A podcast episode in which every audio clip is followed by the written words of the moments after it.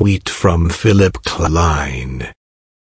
Trump's abandonment of proposal to have Medicare negotiate drug prices another example of what I point out here, that he has generally pursued more conservative policies than ever Trump predicted.